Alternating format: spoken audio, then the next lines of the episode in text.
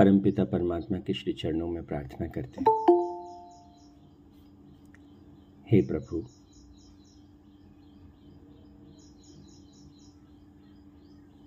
हे परमपिता परमात्मा,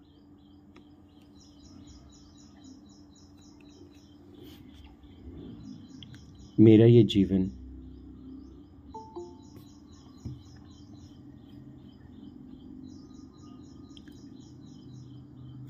सदा परम की ओर, अनंत की ओर बहता चला जाए। हे परमपिता परमात्मा,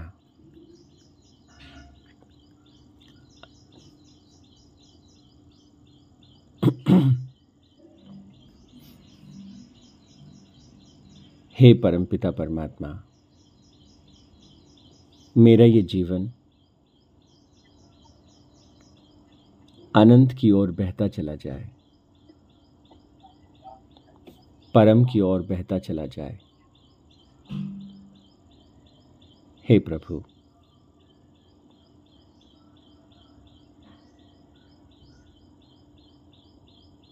आपके आशीर्वाद से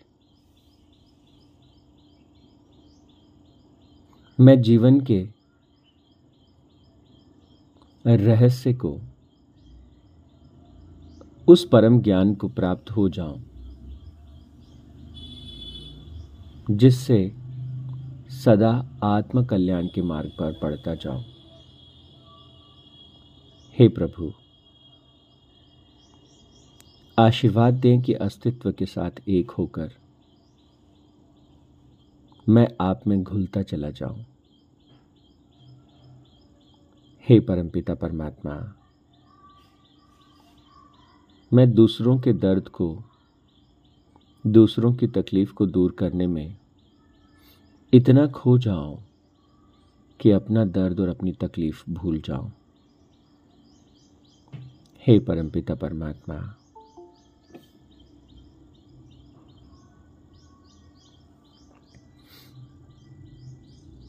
आशीर्वाद दें कि दूसरों को जज करना मैं बंद कर दूँ। उनकी खामियों पर मेरा चित जाए ही ना। हे प्रभु, आशीर्वाद दें। बिना किसी अपेक्षा के निरंतर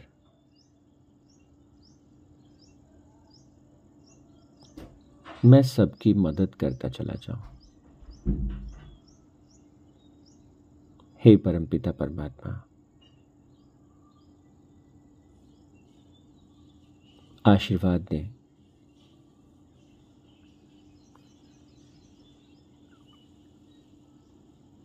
सबकी आँखों में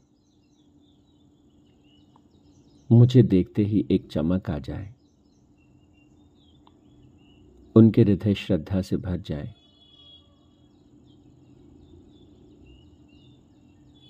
उन्हें अपने बारे में अच्छा अनुभव हो मेरे बारे में अच्छा अनुभव हो। आपसे जुड़ने की प्रेरणा उन्हें हो। हे प्रभु आप इस अनंत के रचयिता हो। हमें आशीर्वाद दें कि हम भी आप जैसे अनंत हो जाएँ, आपसे उठे हैं और आप ही में खो जाएँ। हे प्रभु, हमारी ये चेतना, अनंत चेतना में एक होकर,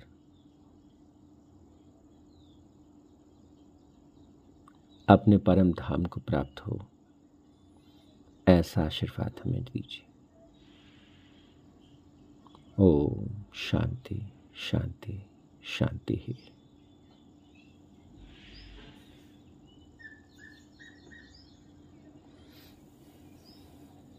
परमपिता परमात्मा के श्री चरणों में ध्यान करने के बाद,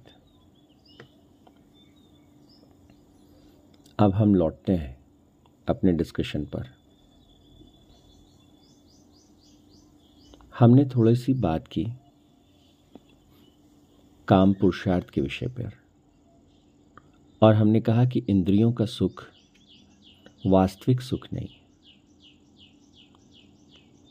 तो वो जो अनंत सुख है वो जो आत्मीय सुख है, उसको कैसे स्पर्श करें? हम तो इंद्रियों के सुख को ही सुख समझते हैं। तो भगवान कहते उसके लिए इस संसार को देखें। और इस संसार में जो सौंदर्य है, जो कला छिपी है, उसको जानने, समझने का प्रयास करें। संसार की रचना बहुत ही अद्भुत है।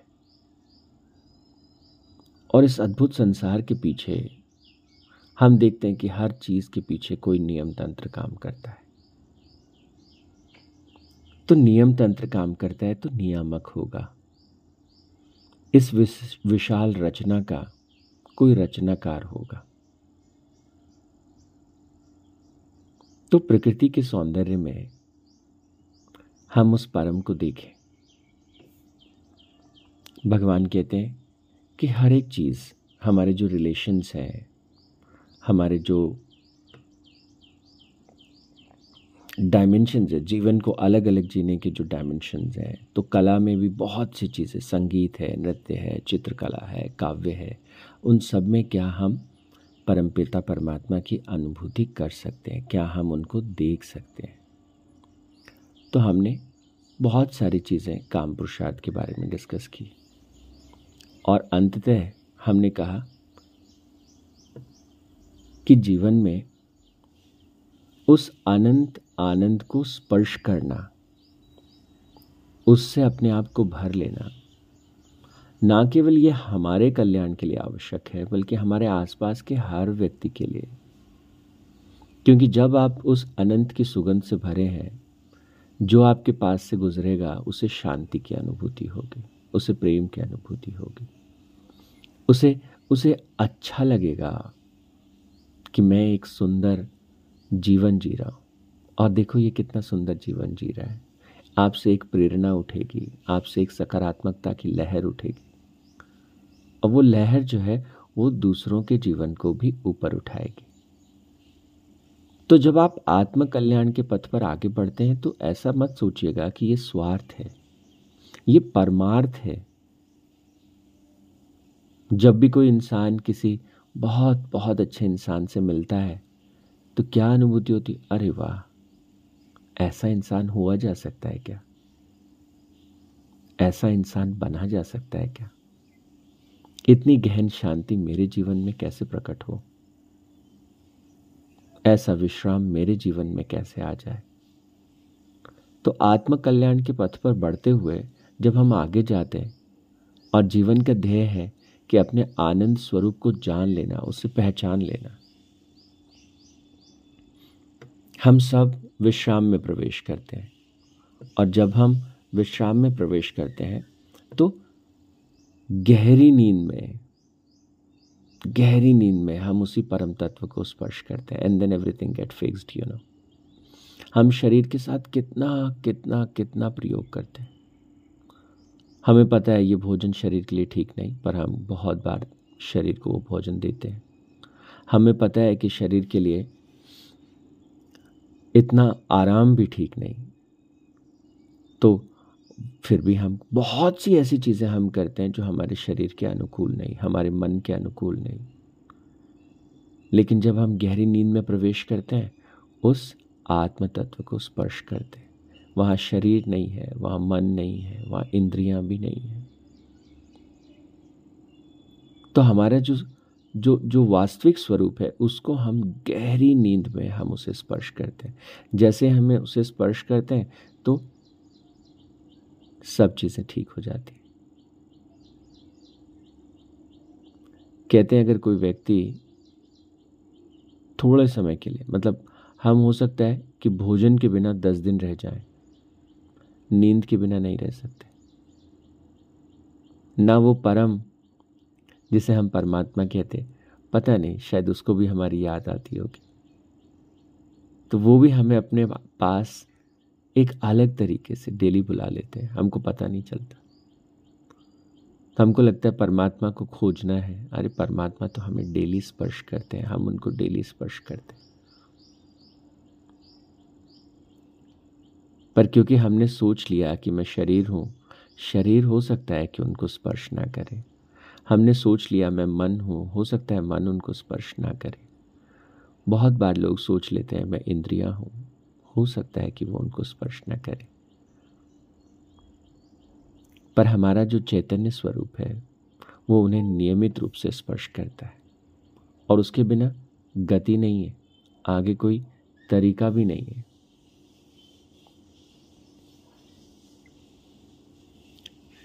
आज हम जिस बारे में बात करने वाले हैं, वो जो विषय है, उसको भी थोड़ा सा देख लेते हैं।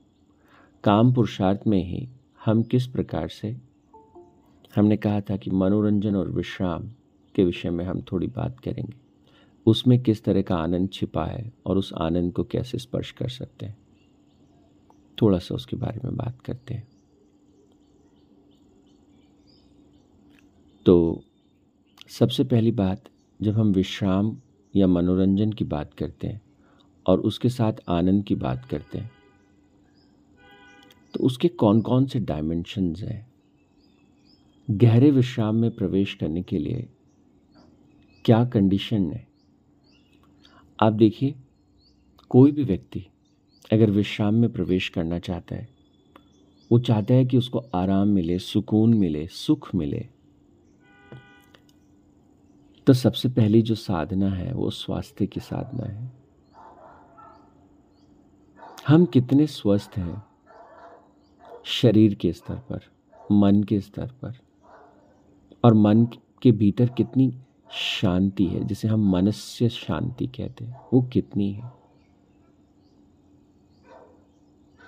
और फिर हमारा जो मन है, वो कला के साथ, संगीत के साथ कितना पिघलता है, कितना बहता है। हम अच्छी चीज़ों को सुनना, अच्छी चीज़ों को पढ़ना, प्रकृति के साथ हम किस तरह से अपने आप को जोड़ते हैं, किस तरह से हम अपने आप को रिलेट करते हैं। तो उस परम के जो एक्सप्रेशंस हैं, परमात्मा के जो एक्सप्रेशंस हैं, वो चारों तरफ़ बिखरे पड़े हैं। जब भी कोई व्यक्ति उस अनंत को स्पर्श करता है, वो उस क्षण के लिए अनंत ही हो जाता है। तो जो बहुत अच्छे संगीतज्ञ होते हैं वो उसे स्पर्श करते हैं और इसीलिए उनके संगीत में एक अद्भुत चीज़ प्रकट होती है। एक बार रविंद्रनाथ टैगोर के बहुत करीबी मित्र ने पूछा कि, रविंद्र, तुम इतना अद्भुत कैसे लिख लेते हो? और उन्होंने कहा कि, यार, सही पूछो तो मैं ये लिखता ही नहीं। जो लिखता है वो कोई और है। उन्हें यकीन ना हुआ। उन्होंने कहा अच्छा ठीक है, मैं थोड़े दिन तुम्हारे साथ रहता हूँ और देखता हूँ। और उन्होंने अपने मित्र को ध्यान से देखा। कई दिन तक कुछ नहीं हुआ, लेकिन एक दिन जब रविंद्रनाथ टैगोर लिखने के लिए बैठे तो उन्होंने देखा कि अरे वाह, बिल्कुल इस व्यक्ति का पोस्चर बदल गया है, इसके चेहरे के हाव भाव बदल गए। एक अलग तरह की ऊर्जा ने, एक अलग तरह की ऐसा लगता है, और इनके चारों तरफ़। उसने इनको घेर लिया है। और वो लिख रहे तो उस परम का जो अतिरेक है ओवरफ्लो हमारे भीतर से जब चेतना का होने लगता है तो हम अपने आप को संगीत के रूप में, काव्य के रूप में, साहित्य के रूप में, किसी न किसी रूप में हम अपने आप को एक्सप्रेस करते हैं। या जो लोग एक्सप्रेस करते हैं, हम अगर उसे अनुभव करें, हम उसे स्पर्श करें तो हमको एक सुख की अनुभूति होती है, एक आनंद की अनुभूति होती है।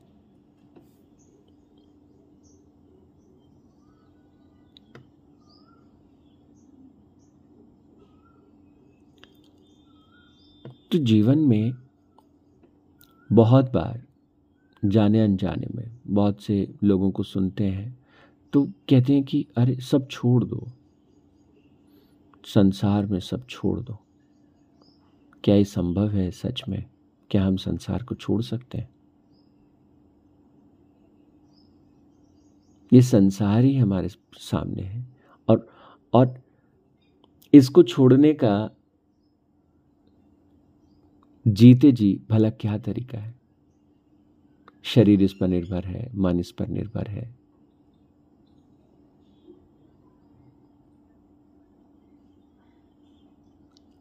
तो गीता में कहा, चारों पुरुषार्थों की साधना करते हुए जीवन को पूर्ण रूप से जिए। एक और इंटरेस्टिंग बात है, शायद आप लोग इससे क्विकली रिलेट कर पाएँगे। प्राचीन समय में सन्यास लेते थे लोग और सन्यासी होते थे। और ऋषिगण होते थे। आपने देखा, कोई से भी ऋषि हो, जरा उनको उठा के देखिए, उनका परिवार होता था। कितनी इंटरेस्टिंग बात है। पूरा हर किसी ऋषि के किसी भी ऋषि के बारे में आप देखिए। महर्षि, ऋषि ब्रह्म ऋषि करीब करीब सबका अपना परिवार था। तो कभी भी परिवार का होना या ना होना, परिवार वाले लोग जो ग्रस्त में हैं, वो सन्यासी मतलब वो वो उस परम की साधना नहीं कर सकते, उस परमात्मा को पा नहीं सकते, ऐसा कुछ नहीं था।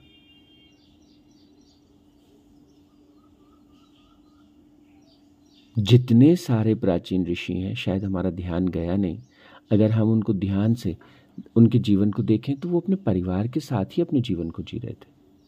लेकिन फिर उस स्थिति में वो परमात्मा को कैसे स्पर्श कर पाए? तो कहते इसका कोई लेना देना नहीं। परमार्थ की भावना जिसके हृदय में बहुत गहरे से भर जाती है, जिसको जीवन समझ में आ जाता है। और जीवन क्या है? What I can do for others मैं दूसरों के लिए क्या कर सकता हूँ? और दूसरों से तात्पर्य क्या है? वो जो दूसरा है, वो सही मायने में दूसरा है नहीं। हम अपने आप को इस अस्तित्व से अलग नहीं कर सकते, क्योंकि इसके बिना हमारा कोई अस्तित्व ना रहेगा। तो मैं इस अस्तित्व के लिए क्या कर सकता हूँ? यह अस्तित्व लगातार मेरे लिए बहुत कुछ कर रहा है। मेरा होना इसके लिए सब कुछ है। तो मैं क्या कर सकता हूँ? तो दूसरे लोगों के लिए क्या कर सकता हूँ? प्राणियों के लिए क्या कर सकता हूँ? जीवों के लिए क्या कर सकता हूँ? इन नदियों के लिए क्या कर सकता हूँ? इन पहाड़ों के लिए क्या कर सकता हूँ? इस अंबर के लिए क्या कर सकता हूँ?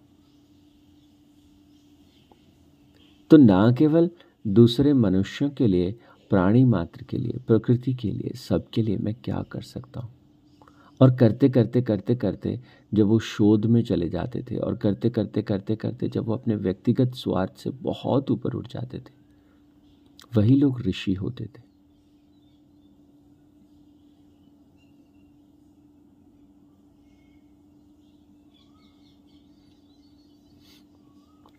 तो काम पुरुषार्थ के बारे में हमने थोड़ा सा समझा कि इसका तात्पर्य है जीवन के आनंद को स्पर्श करना।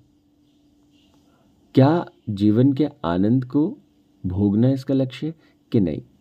जीवन में आनंदमय हो जाना ही इसका लक्ष्य है। काम पुरुषार्थ की साधना ये नहीं है कि मुझे इस आनंद को चखना है, इस आनंद में प्रवेश, आनंदमय ही हो जाना है। वही हमारा सच्चा स्वरूप है, उस सच्चे स्वरूप को पा लेना है। फिर कैसी भी परिस्थिति आए, कैसे भी हालात हो, भीतर एक गहन शांति बनी रहती है।